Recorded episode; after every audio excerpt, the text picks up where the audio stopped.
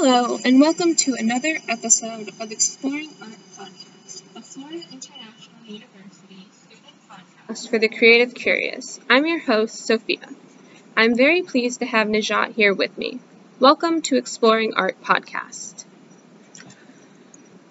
Uh, so I'm going to talk about the Venus Turber's case study. The proposition Handel composed the oratorio Messiah is generally held just in case there was someone namely Handel and era was something namely the oratorio Messiah and that someone composed that something. So the proposition in question is true. Now, the weirder the proposition, Alexander the Great slew the Minotaur because the Minotaur is a mythological beast that is one that never loathed the real Alexander, who did exist, cannot have slain it. So Alexander the Great slew the Minotaur is either false, as some philosophers would have it, or neither true nor false, as others would have it but cannot be true, because there was no not Minotaur for Alexander to weigh. Is the proposition Botticelli's birth of Venus depicts the birth of Iphiclus, true, false, or neither true nor false.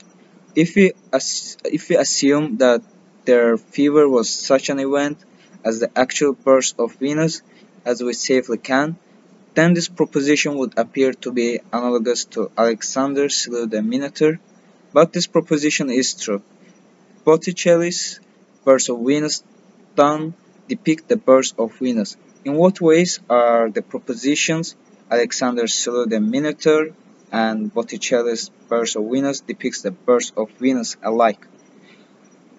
To the only difference that one of them is about an artwork and the other is not. If so, why should that matter? Alright, thank you for introducing our topic. Now, it was definitely a lot to hear and a lot to unpack, but we're going to go through it step by step, and by the end of the podcast, you're going to understand it a lot better. So, the first thing that we discussed was the proposition that Handel composed the oratorio Messiah. Now, if you're like me, when you first read this, this was very confusing. So, just to break it down a little bit, the Messiah was an English language oratorio composed by George Frederick Handel in 1741. It quickly became known as one of the best known and most frequently performed choral works in Western music. It was described by art historian Richard Luckett as a commentary of Christ's nativity, passion, resurrection, and ascension. It began with God's promises spoken by the prophet and ended with Christ's glorification in hell. It was caused outrage and was thought of as blasphemous at first, much like Botticelli's depiction of the birth of Venus. Uh, now, for the second proposition, it says Alexander the Great slew the Minotaur. So Alexander the Great slew the Minotaur. Uh, Minotaur was a half man, half bull who lived in Daedalus labyrinth, who required uh, the sacrifice of Asian boys and girls in order to be sated. And also, uh, the Minotaur was killed by Theseus. So, who was uh, Alexander the Great? Alexander the Great, also known as Alexander III of Macedon, uh, Alexander the Great conducted lengthy military campaigns throughout the Western Asia and also the Northeast Eastern Africa. Uh, Alexander the Great created one of the largest empires in the world, and also it uh, helped him to build his legacy of cultural diffusion and syncretism. So, what means syncretism? Syncretism is the amalgamation or attempted amalgamation of different religions, cultures, or schools of thought. Uh, furthermore, Alexander the Great became as legendary as a classical hero throughout the history. Yes, and this is actually very interesting because it pertains to the idea that Alexander the Great slew the Minotaur. Of course, this proposition, this statement, is not true, as Alexander the Great was a real person, did not exist, in the same universe as the Minotaur who was born out of Greek mythology. But it certainly lends some idea to the fact that Alexander became legendary as a classic hero, often compared to the great hero of Greek mythology, Achilles. Achilles was thought to have a single weakness, his heel, and that became his downfall. Alexander was also thought to have little weaknesses as he was largely undefeated throughout his whole military campaign. Now, we've talked a lot about Alexander, but now it's time to talk about the Minotaur and what he means. The Minotaur was born out of arrogance in an attempt to show mortals their place in the world. A king prayed to Poseidon for a great bull that he would sacrifice to Poseidon in order to show his gratitude for what the king had done for him. However, once the king received the bull, he became so entranced by its beauty and its majesty that he wanted to keep it for himself, thinking that as a king he deserved it. So he sacrificed a normal, mortal bull to Poseidon. Poseidon became enraged by this and thought it necessary to show this king his place compared to the gods. Now, in order to do this, he cursed the king's wife to have sexual desire for the bull. So the queen commissioned a wooden bull to be built in order to procreate with the bull given by Poseidon inside the wooden bowl.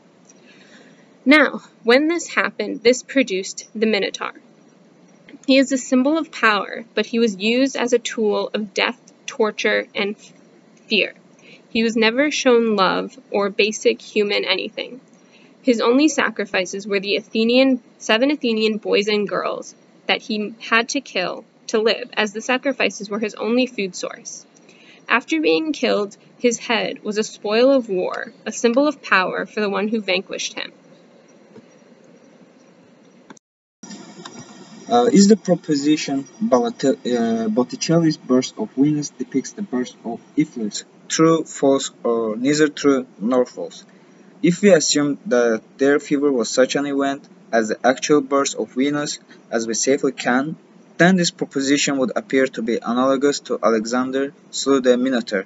But this proposition is true. Botticelli's burst of Venus don't depict the burst of Venus.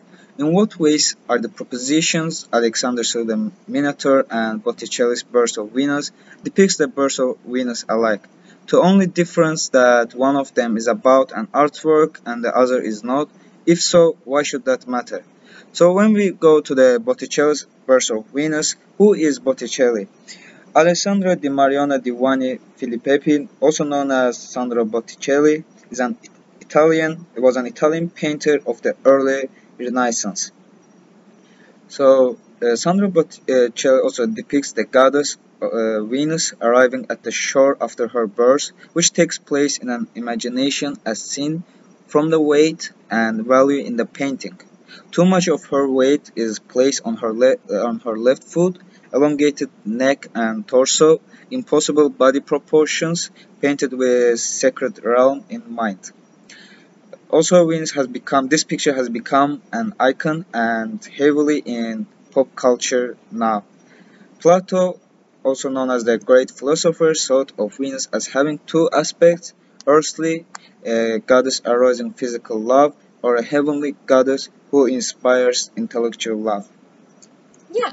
So, because the goddess Venus arriving after her birth on the shore has become such an iconic image, it is heavily used in pop culture. It's been used on magazines, billboards, used for a number of things. There has been a large number of theories developed about the painting as a result of this. My personal favorite was brought forth by art historian Charles Mack.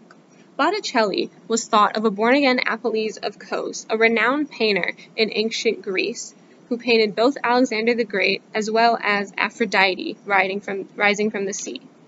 Because Botticelli was thought to make his own interpretation of Venus's birth based on Aphrodite rising from the sea.